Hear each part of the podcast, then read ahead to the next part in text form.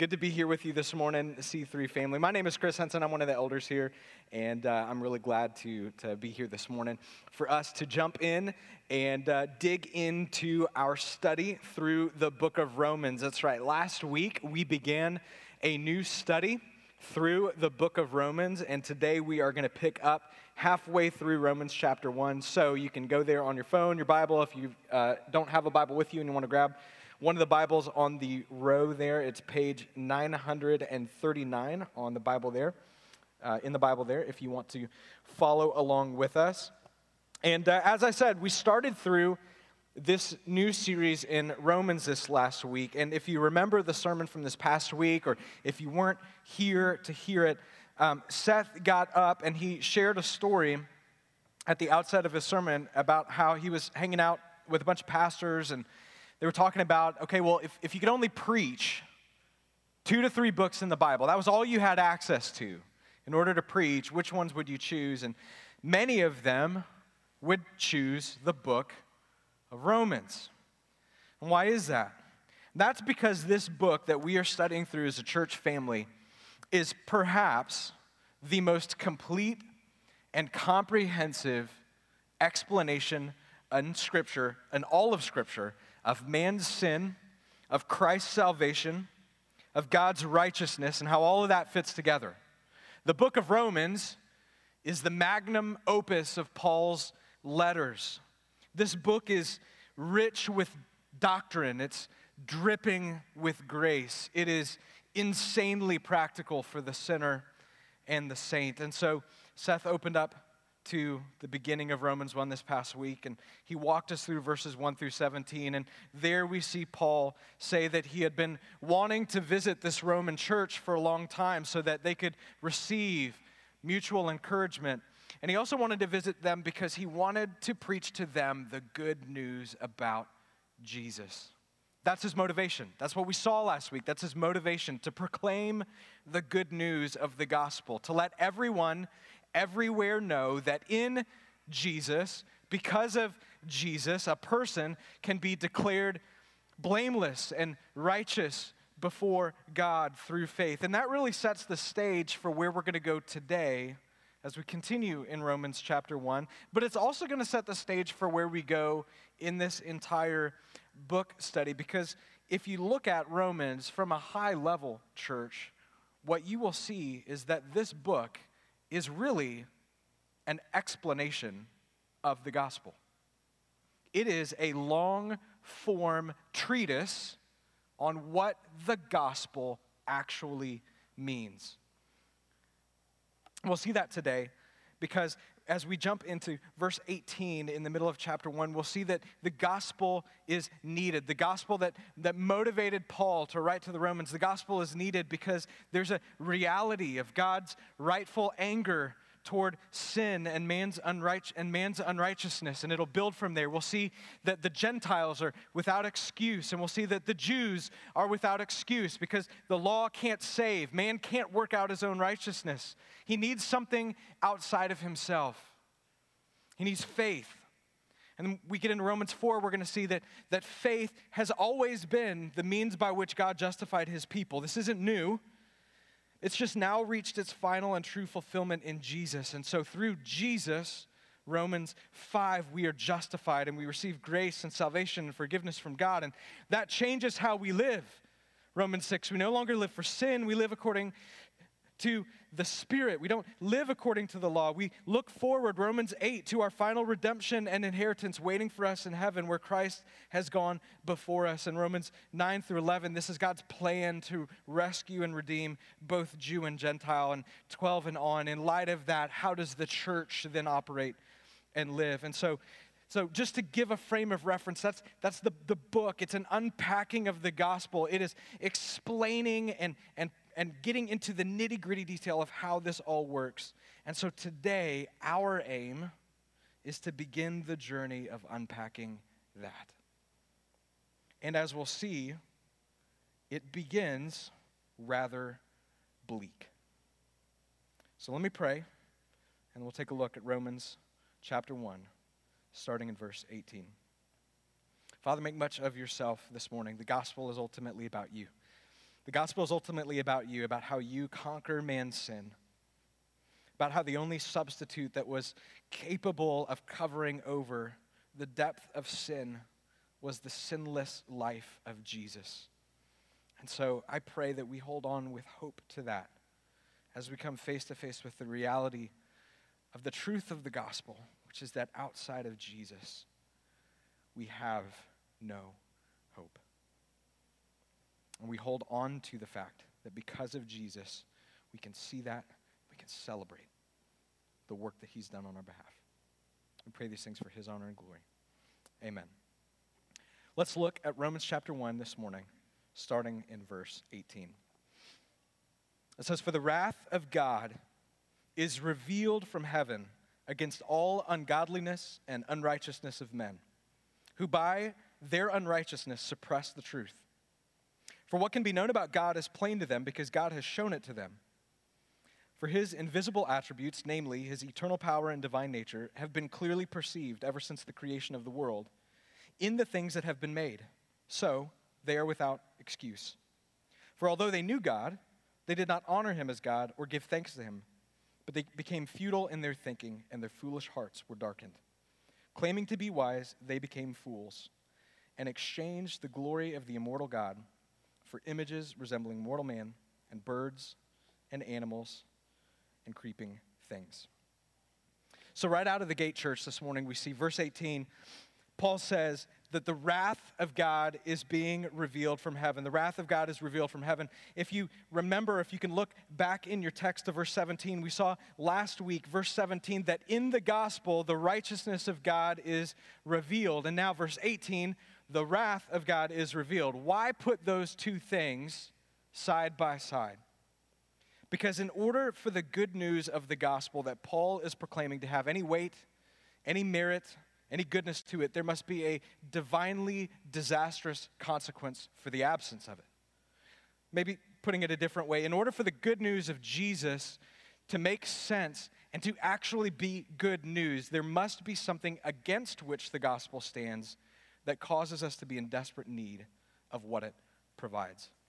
And what is that? Verse 18 the wrath of God toward the ungodliness and unrighteousness of men. Now, listen, this isn't a popular topic, right? There is not a section when Lifeway used to exist where you could go over and go, oh my God, it's the wrath of God section. This is my favorite. Like, I don't know anybody who's adopted verse 18 as their life verse. Like, no one's getting this tattooed on their arm.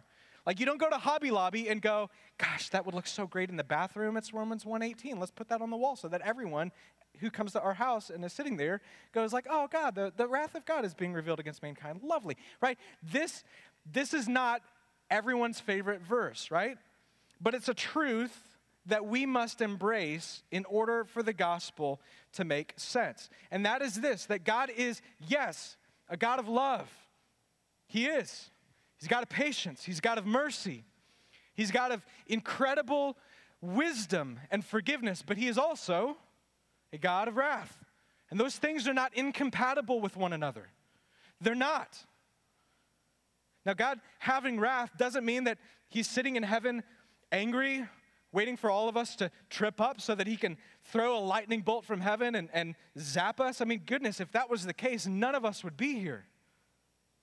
At least I wouldn't. I don't know about you guys, but on my best days, I'm usually 9:30 in the morning by the time at latest that I deserve to be smote from heaven, okay? So, so God being a God of wrath doesn't mean that he is just sitting angry, fuming, mad all the time. It means that he is decidedly against sin.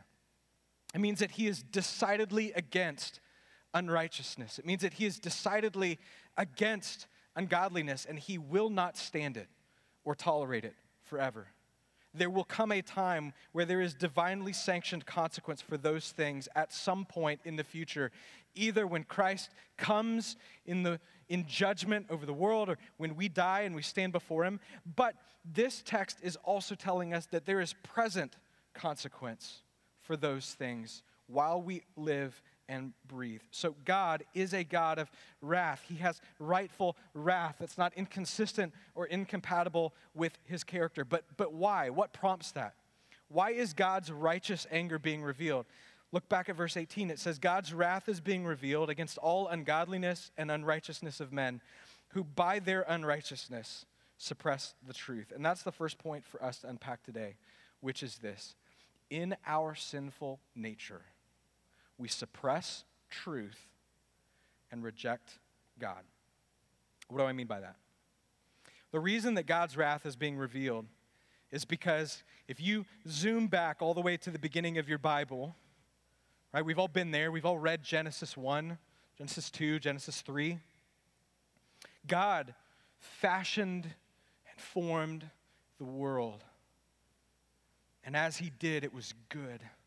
And he made man in his image, man and woman, male and female, and he set them in the garden, and it was very good. And the purpose for all of this, this existence, this creation, this world, the reason that you and I are here, that we live and that we breathe, that God put humans on the face of the earth was to represent who he is, to magnify his character, to stand as a testament and a testimony to his awesome power, his nature and to honor and glorify him as such. But we know the story, don't we? Our first parents, Adam and Eve, despite knowing God, despite experiencing God, despite enjoying God, instead chose to sin against God. They chose to ignore his command.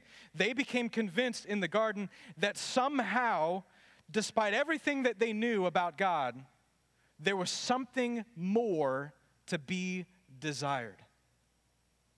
For them, it was fruit. For us, it could be any number of different things.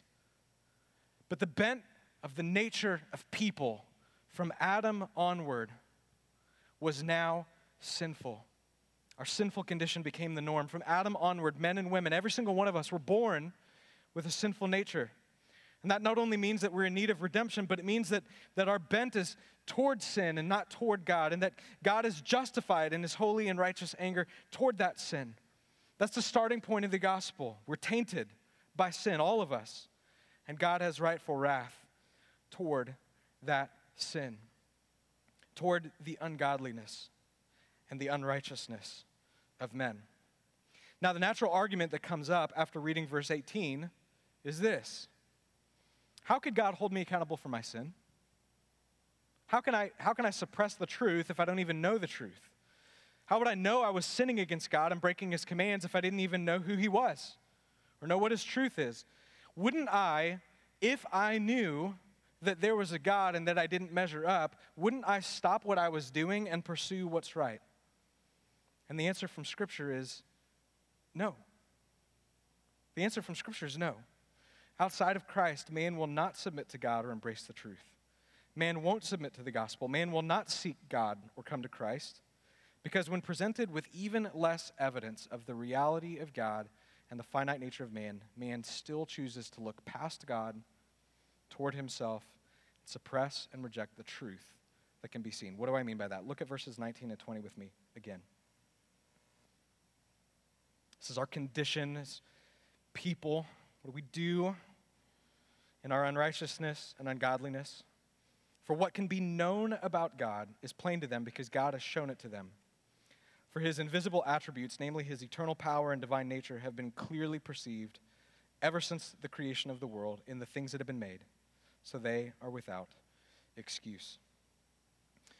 So, verses uh, 19 and 20, church, here are one of the clearest arguments in Scripture for what we call general revelation. If you've been to, C, C3 Institute, you've heard this. You've been made aware of the, the, the types of revelation that are out there general revelation, special revelation. Verses 19 and 20 are one of the clearest arguments that we have for general revelation, which is simply to say that these verses teach that the existence of God and some of his attributes can be known independent of what you have right here. You can. There are things that can be known about God independent of Scripture.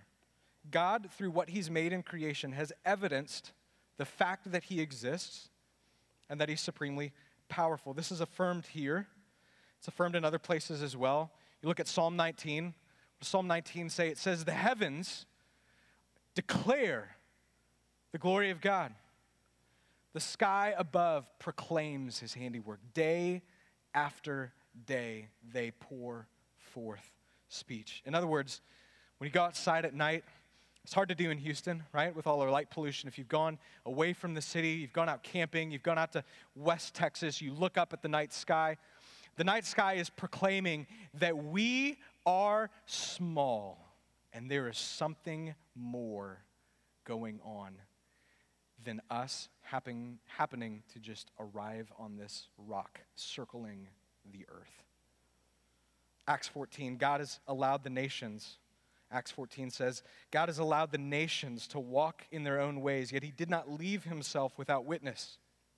For he did good and gave you rains from heaven and fruitful seasons. What is the Bible telling us?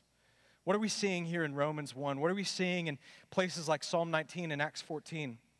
It's saying that if you go and, and see the majesty of the mountains, or if you watch the miracle of birth, or if you go outside and see the expanse of the cosmos, or if you consider the depths of the oceans, they all scream at the fact that there is something beyond ourselves that contributed to everything that we see and experience. And it's not hard. You don't have to go outside and see the awe and the wonder of everything that's been created and feel small and wonder there has to be more going on here than simply the fact that it's Tuesday. Every attempt, church, to explain the origin of the universe, think about this. Every attempt to explain the origin of the, the universe and the existence of humans promoted by scientists exists because somewhere someone first believed there has to be an explanation outside of ourselves for how we got here. There's nothing I can see, experience, explain, or reach out and point to that makes sense of all of this. I must dig deeper. The itch to solve the riddle of our existence, even by those who reject God, is an evidence of the fact that He has placed eternity into the hearts of men and not left us without a witness.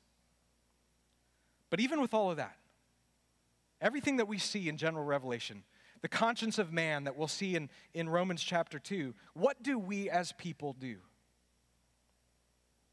Romans 1 says this We reject and suppress what can be known about God, and instead of worshiping Him, we turn to idols. That's what we see in verses 21 through 23, isn't it?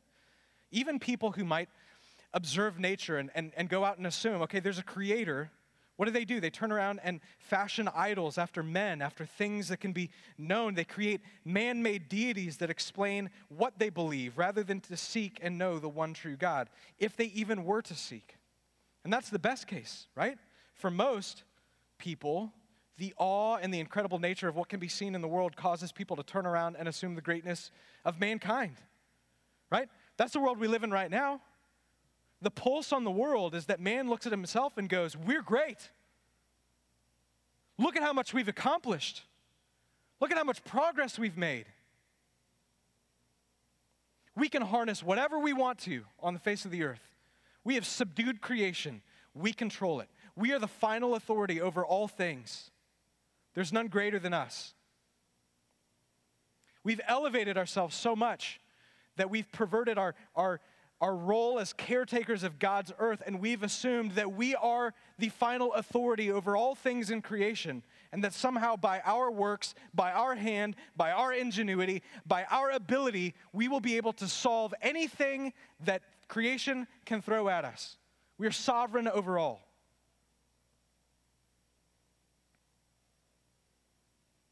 We are by nature, as people, prone to create idols, to magnify something, to elevate something, to put someone, even ourselves, as the apex of creation, as the final authority, as the one to whom all things are accountable. Even the most powerful person in the world cannot shake their internal hardwiring to seek to find satisfaction and fulfillment in something. We are worshipful people. And if that worship, if that allegiance, if that elevation of things is not ultimately in God, then it will ultimately be in something else. It Could be approval of people, could be money, could be a sense of inner peace. Could be reputation, status, title at work, appearance in the mirror. As verse 25 we'll see in just a minute, the unbelieving person is apt to exchange the truth of God for a lie and worship and serve that which is created rather than the Creator. So, how does that intersect general revelation here? How does that intersect the, the argument that we would have, which is that, you know, surely if I knew there was a God, if I, if I could see the truth, surely I would, I would do something about it. Surely if he would just show up and write in the sky that he exists and what the plan is, I wouldn't, I wouldn't be callous against that. No, what Paul is saying here in Romans is even in the most basic evidences that exist, mankind looks at what God has made and assumes that worship of anything other than him is the aim of man. So even in general revelation, man will not submit to God. He won't, he won't honor God. He won't worship God.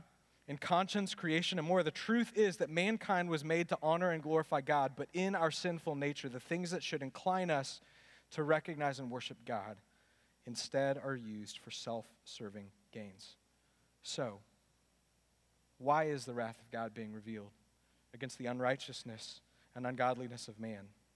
It's because mankind, all of us, without excuse, because even in what can be known and understood about God, we will choose to reject and worship the creation rather than the Creator. Outside of Christ, we're, we're without excuse. By our sinful nature and in our sin, we suppress the truth and reject God. It's a fun sermon, right? It's a pretty damning case for why the wrath of God is deserved supposed to be. I don't believe that, that God intends for us to read this and walk away from the sermon and feel good about ourselves. And be able to sit back and go, well, that's, that's not me. That's everybody else. Surely you can't be talking about me. That's, I, I'm not that bad. That's, that's not where I am. I don't believe we walk away from a passage like this and, and, and feel good about ourselves. But it also doesn't stop there. The case continues to be built. That's why the wrath of God is being revealed, and that's why it's deserved, but it doesn't discuss how the wrath of God is being revealed, right? How is it that God is presently bringing the consequence for sin, this deep, soul level, revelation ignoring sin, into the lives of those who suppress the truth and live in unrighteousness and ungodliness? That's what we see starting in verse 24. Take a look there with me. It says, Therefore, God gave them up in the lust of their hearts to impurity, to the dishonoring of their bodies among themselves, because they exchanged the truth about God for a lie and worshiped and served the creature rather than the Creator, who is blessed forever. Amen. Now, before we get into the depths of this section and what follows, I think it's important to stop and clarify something, especially because what we've seen in Romans 1 lays the sentence of sin pretty equally and deeply upon all of us. So, the idea of the doctrine of the depravity of man, or total depravity, as you might hear it in circles in this church, is not that every person on the planet outside of Jesus is completely evil and as sinful as they can humanly be. We all know that to be true, right? I say that, and, and that's not shocking. Not everybody on the planet is completely evil and as sinful as they could possibly be, right? I have friends, family members, coworkers, neighbors. I imagine that you do. Who the Bible would say have suppressed the truth about God, what can be known. But they're kind people, generous, self sacrificing, hospitable, faithful to their spouses, good parents, diligent in their work, model citizens, moral people. That may even be you this morning.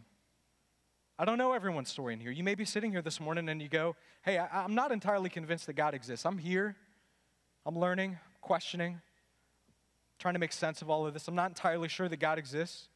I'm not entirely sure that I've sinned against him. I'm not entirely sure Christ is the only way to be made right with God. And I hear what you're saying, Chris, but I'm not a bad person. make it sound like every time I wake up in the morning, it's double middle fingers to the sky before I go about my business. But that's not who I am. That's not how I live. It's not what I do. And maybe, as I, I said, friends or coworkers or family members, you all thought about someone in your life who you go, Yeah, I know they don't know Jesus, but they're not a bad person. In fact, they're better than half the people I know who go to church from a horizontal relationship level. And listen, if that's you this morning, or if you're thinking about that person who is, quote, good, I want you to consider this. If the motivation for good moral behavior is not to please God, then the highest motivation of those actions is to satisfy your own set of ethics and moral standards. You have decreed what is right. And to yourself, you are being true. And God doesn't factor into that. You have made your personal morality the highest standard to which you are accountable. And because of that, even those good things are tainted by sin. Those things remain unrighteous before God, even if they are praiseworthy things by human standards, because the aim of those actions is not to honor and magnify Creator God. So, what do we do with that? Do we just burn this whole thing to the ground and say, well, then just let everybody sin as much as they want to? Who cares? It doesn't matter. No, I don't think so. I mean, we should certainly desire, right? That the unbelieving world around us be good, that it honor a godly type of morality. We shouldn't celebrate evil. We should want for our kids and our friends and our neighbors to grow up in a world where the common grace of God, the goodness of God is on display. We should love that people around us share common values. But more than all of that, we should desire that people would know the one true God who can save them from their sin and bring them into right relationship with Him. So, why give that caveat? Why give that caveat about the depravity of man and how everything is still tainted by sin, and even if people are not ultimately as evil as they could be? It's because what we'll begin packing in verses 24 and following is simply this that in our suppressing the truth, this is your second point, in our suppressing the truth and rejecting God, we will be given over to the desires of our heart. Look back at verses 24 and 25. It says, God gave them up in the lust of their hearts to impurity, to the dishonoring of their bodies among themselves, because they exchanged the truth of God for a lie and worshiped and served the creature rather than the Creator. What Paul is saying here in these verses is that because of our sinful nature, we are bent toward finding satisfaction in anything and everything other than the one true thing that can truly satisfy our soul, which is Christ. And if that's true, church, if that's true, that in our sinful nature we are bent toward finding satisfaction in anything and everything other than the one true thing which can satisfy our souls, then one of the worst things that could happen to us is that we would be allowed to run as far as we can down the path of having our desires met in things which will only lead to death and dissatisfaction. Does that make sense to you? If our greatest soul level fulfillment, satisfaction, joy, purpose is to be found in Jesus, then one of the most damning things that could happen to us is that we would be allowed to run as hard and fast as our hearts will allow us to go away from that truth. Because nothing down that path will ever satisfy. And that's what Paul's saying here. That God's wrath is being played out in the world against the sinfulness of man, by God giving us the freedom to run as far away from Him and toward other things as our hearts will desire. It's a removal of restraint. Think about it like this when our daughter Evelyn was old enough to walk and then discovered how to open up doors, what did we do? If you've got kids at home, what do you do when kids figure out how to open up cabinets and open up doors? Safety locks. Oh my goodness, safety locks. Thank you, Jesus, for safety locks, right? Because Evelyn, when the doors were accidentally left open, or she was left alone for more than two seconds, literally two seconds, that's all it takes. You know this if you have children. It's like, how did you, where, how, where did, impossible, right? More than two seconds, she would do a number of equally disgusting, frustrating, or dangerous things, including number one, playing in the cat's litter box. Yes, that's what I mean. Playing in the toilet. When you have children who don't flush the toilet at home, who are older than their younger sister, that's also gross. Or three, my parents would say that this is my contribution genetically to the family, climbing the shelves in the pantry, which is fine until they manage to get to the glass and the heavy objects, which are supposed to be high enough that no one can get to them, but apparently your two year old has incredible climbing skills. Now, did I have to train or teach Evelyn to do any of those things? No, not at all. It was in her heart's desire to pursue all of those things, as yucky and gross as they are. But as a grace to her, what did we do as parents? We restrained her behavior and did not allow her to do what was in her heart to do. Didn't matter that we told her no, we did. Didn't matter that we gave her consequences for those things, we did. They certainly helped curb some of her choices, but the reality is, if you've ever met a two year old, you know that sometimes they can be particularly persistent and insist upon doing what is in their heart to do. If you know my children, and my genetic makeup, you know that two year olds can be very persistent. It's 100% me, it's not my wife. But consider this with me. What if, as a punishment to Evelyn, in order to say, you know what? I'm going to let you experience real consequence for your actions. I decided to say, you know what? Forget it. I'm going to get rid of the, the doorknobs little safety knobs. Just help yourself to whatever you want to do. I wouldn't open the doors for her. I would just give her the freedom to explore what her heart wanted to do. At best, there'd be some really frustrating, gross, and yucky messes for my wife and I to clean up. And at worst, she could make herself very sick or seriously injure or kill herself. Now, on some level, this analogy breaks down, doesn't it? No parent is going to roll up to a parenting conference and be like, you know, my kid is, uh, my kid just, you know, to make sure they understand and never get into the pantry before, I just leave the door open. I let them climb in there and like throw glass from the top shelf. No one's looking at that and going, that's so enlightened. 2021 parenting? Good job. Like, no, like, no, no parent's justified in doing that. Whereas God is perfectly just in giving us up to what we're inclined to do in our sinful nature, but the principle is still the same. The wrath of God is being shown against sinful man because he says, I will give you the freedom to do what is in your heart to do. And if I do that, you're not running toward me. You will go down the path of whatever your heart is inclined to do. For some people, that will mean being the most outstanding moral citizen who doesn't know Jesus for some people, you'll murder, kill, rape, ignore, belittle, do the greatest of evils. So the wrath of God is being shown toward sinful man by allowing them, verse 24, to experience whatever the passions of their hearts are inclined to do. This idea is repeated again and in places. We'll see it as we move through it.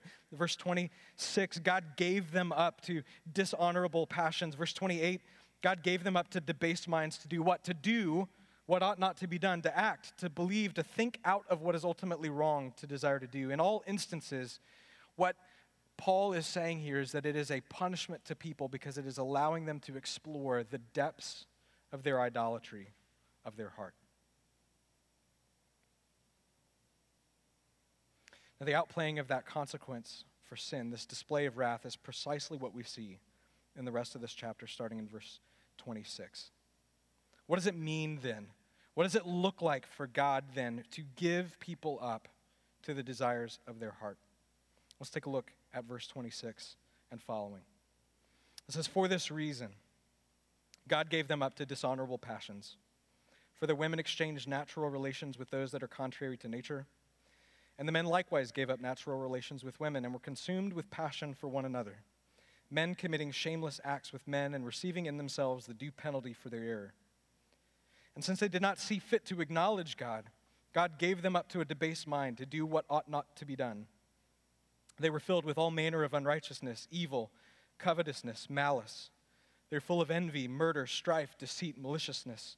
They are gossips, slanderers, haters of God, insolent, haughty, boastful, inventors of evil, disobedient to parents, foolish, faithless, heartless, ruthless.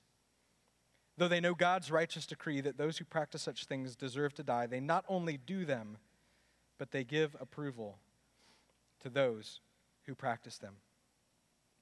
That's a lot, isn't it? That's a lot. But outside of Jesus, that's what we see. That's what we see in the world around us. This was written 2,000 years ago, but it is just as re- relevant today as it was then. It's what we see. You turn on the news, watch social media, conversations with people. This is the world around us today. Mankind is driven in his sinful nature to multiply wickedness. And so, the third thing I want us to see this morning is that in being given the desires of our heart, we will run further into sin. It's a cycle, isn't it? Do you see that? In our sinful nature, we reject God and suppress the truth. We exchange it for a life of pursuing satisfaction and worshiping other things. As a consequence for that sin, we're given over to our sinful desires to pursue them as far as we want, which leads us deeper into sin which causes us to continue to reject the truth of God. That's why, as many people get older, they get more and more numb to the sin they're willing to explore and tolerate in their life because it's a cycle. And that's not just true for, for those outside of Jesus. I think for many of us who maybe have grown up in church and no one trusts Jesus, but have walked through seasons of extended unrepentance, extended sin, we can end up in that same cycle as well where we become more numb and more numb and more numb to the sin that ensnares. And so, God, as God gives people up to the desires of their hearts, the ability to run further and further into sin is great. And Paul lists out several ways in which that takes place that are really listed out to show the depths that man is willing to go in his unrighteousness, right? Like these lists of sinful behaviors that we saw here in verses 26 through 32, they don't shock us or show us our desperate need as, as people to be reconciled to Christ if it says God gave them up to the lusts of their hearts, to drinking an extra beer at the end of the day because it was a stressful day at work. God gave them up to the, the lusts of their hearts so that they'd be a little stingy with their money. God gave them up to the lusts of their hearts, to overeating when they go out to eat, or to cussing at people on I 45 because we all know that in Houston, the speed limit is 10 over what's posted, right? It's just fact, okay? Like that list wouldn't shock us if that was what we saw here. That would not convince us of our need for a Savior. I almost wish, though, to be honest with you, that it did. Because think about how many people in the world around us and in this room, myself included, because of permissible, culturally acceptable, pedestrian, super simple, laugh at it, chuckle about it because it's really not that big of a deal kind of sin, perpetuate a lifestyle that misses out on the goodness of enjoying Jesus to the fullest extent because we allow and permit minor sin. I almost wish that was the list here, but that's not what we see. We see things that for many of us we go, that's not true of me. I believe the Bible would say that may not be true of you, but outside of Jesus, it is in your heart to do all of that and more. And so we see these kinds of sins. There's verse 24, there's heterosexual perversion, and there's homosexual perversion, and there's debased minds that are filled with evil and all manner of unrighteousness, murderous, deceitful, ruthless, and more. And worst of all, verse 32, endorsing and celebrating the pursuit of sin in the lives of people. But a question I think we have to engage this morning is why Paul, when exploring the depths of man's depravity, where he's willing to go, leads off and spends so much time on sexual sin and specifically homosexuality. And I'm mindful, parents, we've got students in here, so I'll be careful. But let's be clear. Kids in elementary school are being exposed to and dealing with questions of gender identity, same sex attraction, exposure to forms of pornography. This is no longer an issue for adults.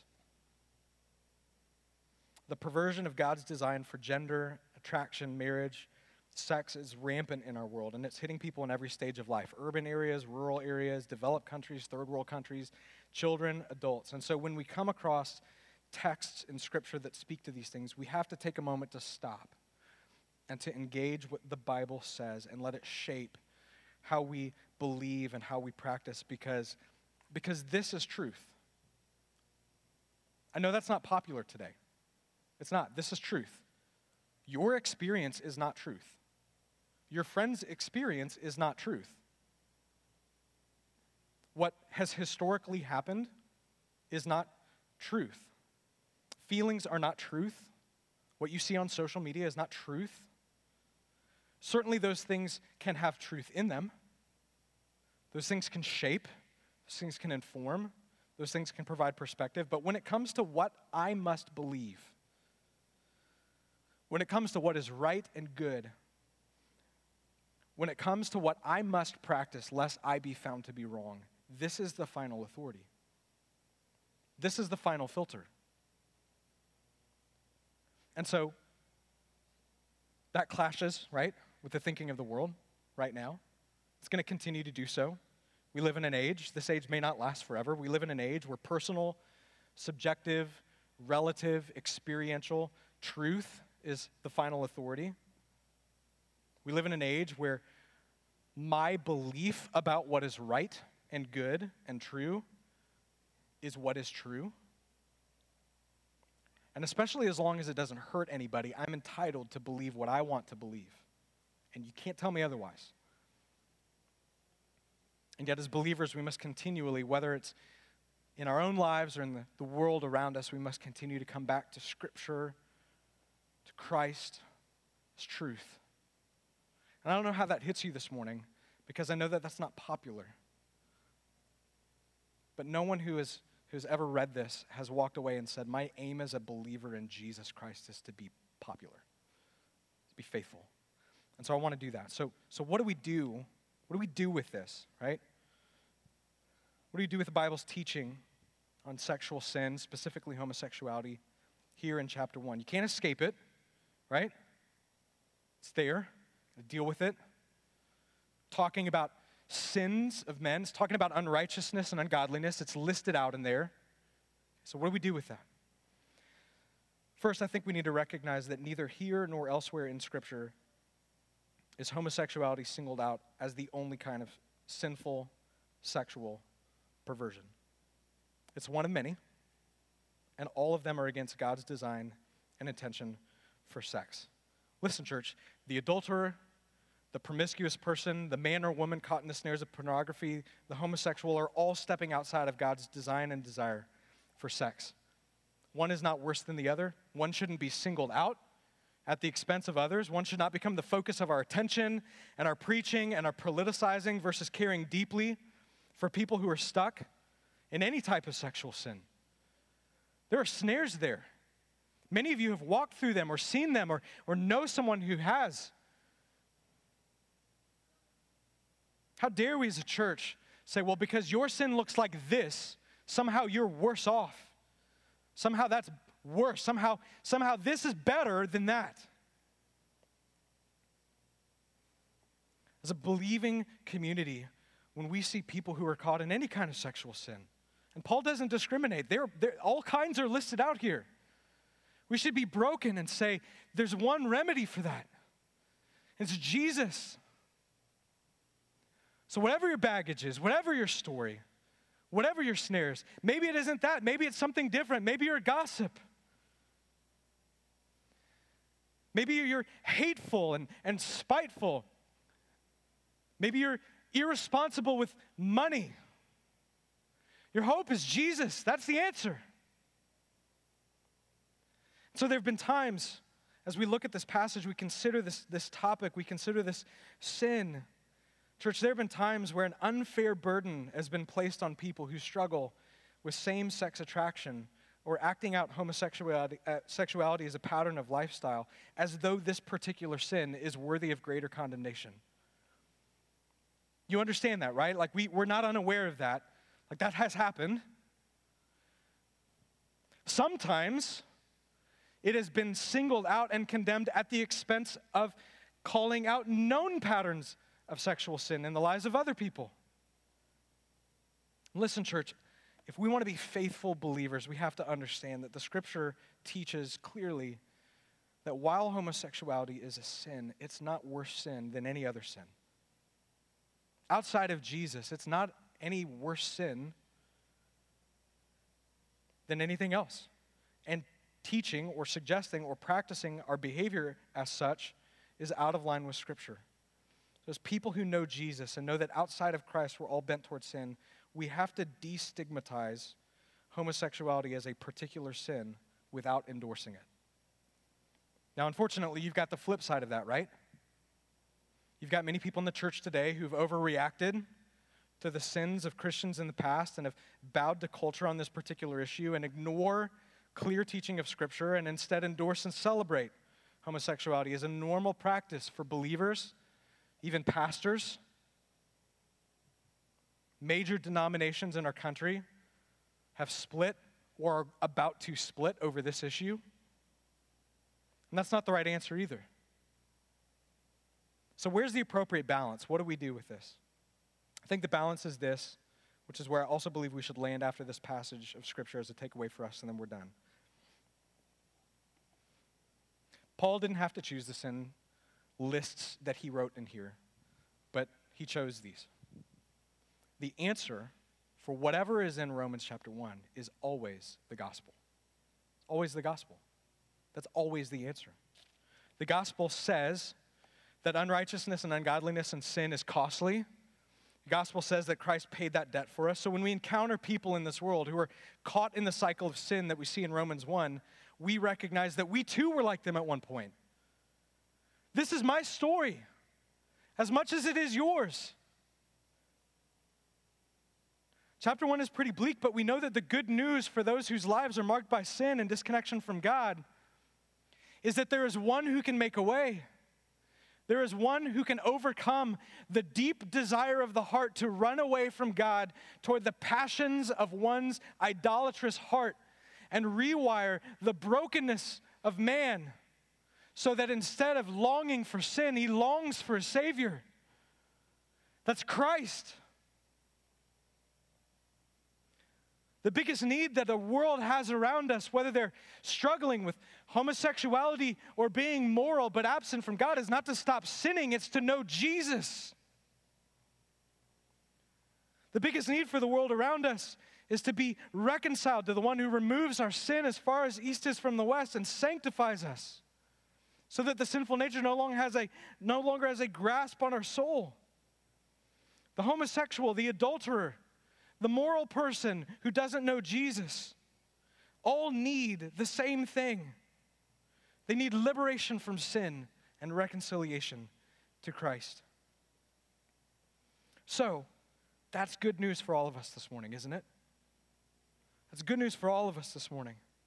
Because no matter our burden, no matter what our sin involves, there is one who can save. There is one who can remove the penalty of sin and free us from the cycle of sin that ensnares. His name is Jesus. The end of chapter 1 in Romans here, it looks pretty bleak if you don't know the rest of the story. But we know the rest of the story.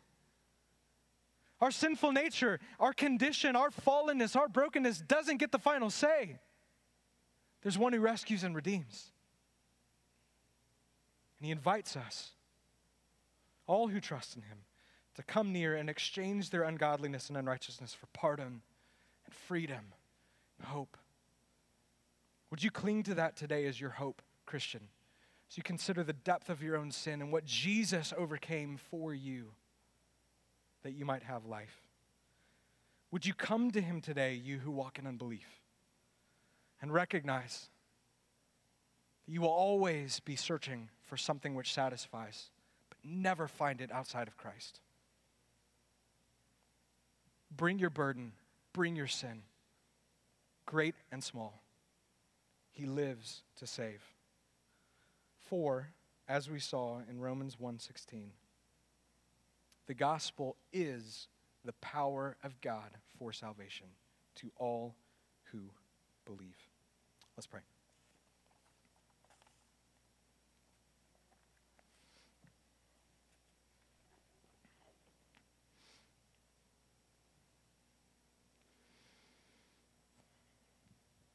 King Jesus, thank you for saving us.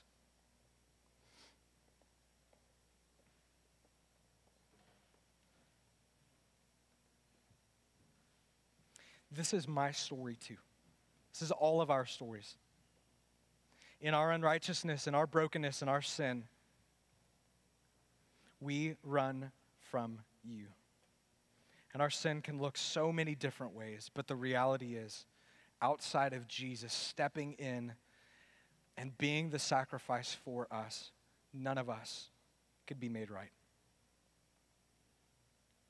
And so that's a hard truth for us to, to remember and to imagine sometimes. But the good news is this you don't grow tired or weary, your patience doesn't run short.